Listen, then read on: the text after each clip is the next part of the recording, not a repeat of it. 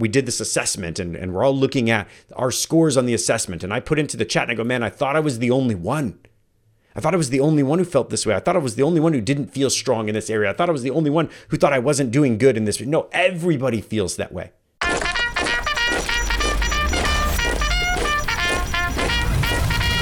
This is the Military Sherpa Podcast. Left, right, left leadership insights from America's best. With your military Sherpa, Mark Tilsher. What's up, everyone? Welcome back to the Military Sherpa Podcast. I am your host, Mark, and today I just want to share a little bit with you about what I was doing last week and what I learned uh, as I did it. So, last week I got to do the very first Leaders Garden, Command Chiefs Resiliency offsite. And so, Third Air Force and the folks that are running that phenomenal organization, by the way, the folks that are running that, they brought me out there, and I got to spend uh, about two and a half full days with all of the command chiefs from across Europe. Now, there was nothing else on the agenda. We didn't do uh, alignment steps. We didn't talk strategy. We literally talked resilience. And I've never seen, in all my experience, I've never seen anybody take and spend that much time just focusing on the development of their people. And, and so I went into this with a lot of preconceived notions and a lot of ideas, but I really went into it with a lot of fear. And my team knows this, and my wife knows this. And, you know, for me, when I get stressed, I tend to speak negatively. This is a creative trait that when we get stressed, we tend to withdraw. We go into our cave, we do idea generation all on our own.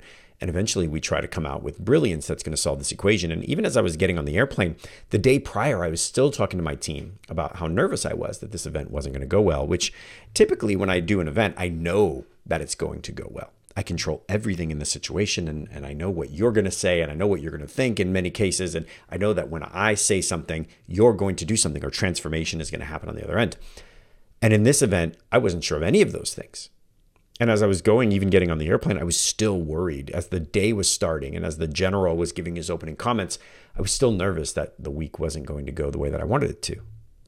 And then, obviously, as you know, if any of you know me, as the event kicked off, like almost instantly, things were on fire. And by the end of the, the two and a half days together, like it was a, a grand slam, world class event. And shout out uh, to the folks that put that on. So uh, they just killed it, by the way. And as I'm thinking back on it and, and, and thinking about everything that I learned, one of the things that I wanted to share with you is that, look, I was scared. When Chief Diaz, who's the 3rd Air Force Command Chief, reached out to me last year and was like, could you do this thing? It was very different than what I normally do. But I said yes because I learned from Tony Robbins, right? It's like you say yes and then you figure out how to do it. And I had a command chief uh, or a group chief at one time who taught me that you say yes to every opportunity. No matter what it is, you just do it. And you, you show up, you do your best. People are always watching you. And so I'll never say no. If somebody gives me the opportunity to stand in front of you, in front of military members, I will never say no. I don't care what it is. If you're like, hey, can you come out and sweep the drill pad with our airmen for an hour and just hang out with them? I'm like, well, I've never done that before, but I'll do that. Hey, I swept the drill pad back in the day when I was at basic training, so must be good, must be the same. But I'll say yes before I do it. So we say yes to any opportunity. You never know what's going to happen or the impact that you're going to have on even one person. And so everything worked out. And the quote that I want to share with you today, because this is a midweek mindset, the quote I want to share with you today comes from Winston Churchill, and the quote is Victory at all cost, victory in spite of all terror, victory however long and hard the road may be. And this is from the era of, you know, the, the radio prime minister, the radio president, right? So the words were very flowy and very eloquent. But victory at all costs, victory in spite of terror, victory however long and hard the road may be.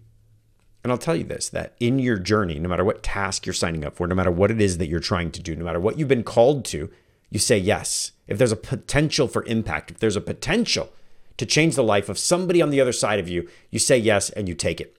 When I was a staff sergeant, I worked in executive support. And one of the things that I did at that time was I was like, give me every airman. The other staffs that I was working with, none of them wanted to supervise, and the tech sergeant wanted them to specialize, which is great. And it, was very effective. But I said, just give me all the airmen. I'll take every single one of them. I'll take every single challenge give them to me. And as I took them and I, I, learned and I put in the hard work that eventually led me into this seat, I don't know if I'd be where I am right now if I hadn't put in the work with them at the time that I did. But it wasn't easy, it was hard.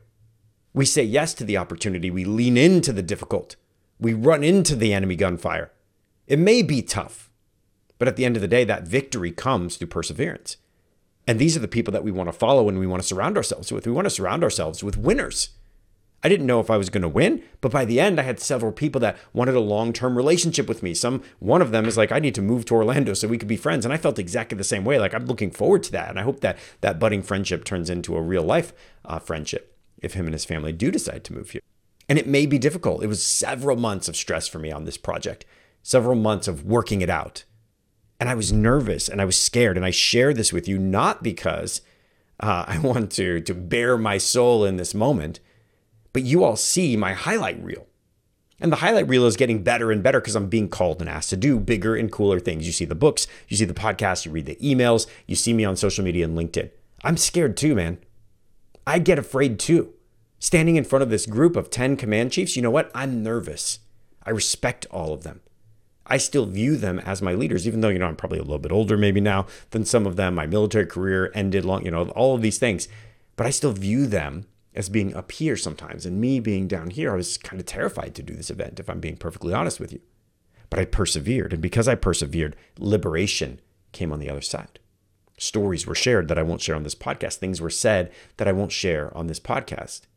But lives were changed, relationships were forged. And I believe that they're going to be a higher functioning, highly effective team beyond anything they otherwise would have accomplished had we not spent that time. And now think of the impact that's going to happen across their wings as these relationships start to build opportunity or develop into opportunity. And how we use this idea with ourselves is do something. You should always have something on your calendar, on your schedule that you're doing that scares you at least a little bit. If you don't have something that scares you at least a little bit, you're not growing if every week you do something that scares you, if every month you have something on your calendar that scares something that is a little bit beyond what you think you're capable of, we're all battling imposter syndrome, every single one of us. We all think that we've arrived somewhere that we're not prepared for. We all think that the next job will be the job that people will discover just how incompetent we truly are. I had a great partner meeting yesterday with Giant. We did this assessment and, and we're all looking at our scores on the assessment. And I put into the chat and I go, man, I thought I was the only one. I thought I was the only one who felt this way. I thought I was the only one who didn't feel strong in this area. I thought I was the only one who thought I wasn't doing good in this. No, everybody feels that way. There's no such thing as a courageous person. Courage is an action. We sign up to do hard things. Who's going to lead the battalion? I'm going to lead. Who's going to take on all of the airmen? I'm going to take them all on. Who's going to do that big hard thing that nobody wants to do? I'm going to do it. Hey, who's going to go be the exec? Who's going to go be the pro Joe? Who's going to take on this challenge for this impossible person that rips everything to shreds? I'm going to take that on. And I'm going to go and I'm going to do it with such zeal and tenacity and hard work that they're going to notice me. And I'll have a story to share. And you know what? If I fall on my face, that's where great stories come from. You're not interesting if you don't have great stories. Great stories come from failure overcoming crazy obstacles. And then we sit around the table and we admire them. And you've been through some crazy things. Or how did you get where you are? Well, it's all of those stories. You want to be surrounding yourself with people that have good stories. Worst case, you fall on your face. It happens. You get up, you dust yourself off. In Western culture, that's perfectly fine. In our culture, we admire people that have fallen at least once. And as we start to and do, you can't give away what you don't possess. But as we do this for ourselves, we can start doing this in the lives of those that we lead, primarily in our children. Our children need to be pushed. I took my daughter to the ropes course and she didn't want to go. And you'll only see this if we're doing it in the video, but I'll try to describe it. But if you're watching this on YouTube, I'll try to, to, to describe what I'm doing. But I took my daughter to the ropes course and we went up to the first level, the second level. Now we're up at the highest level. And there's a medium path and a hard path. And my daughter wanted to go on the hard path. And I'm like, Are you sure? Because I can't go with you. And she's like, I'm sure. But she's my kid who's kind of a little more scared than some of the others. And I saw her. And as she stepped out onto the beam, there was nothing to hold on to. And this one was the hard path, so it was swaying a little bit. And I, I saw her just grit her eyes and bite down on her chin and, and just to just move forward. She didn't stop. And I was so excited for her. I took her to the ropes course. So that was one of the reasons we did it is I wanted to build some confidence in her. And as she was moving across and she finished and I could see the terror in her eyes and she gets back and she's like, I want to go again.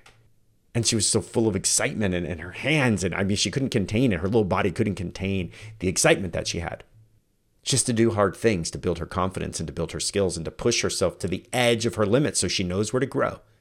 And if she had fallen, fine, she would have fallen and I would have been there and I would have hugged her and picked her up and, and given her a kiss and scraped, you know, her boo boo and given her some some neosporin, whatever she needed.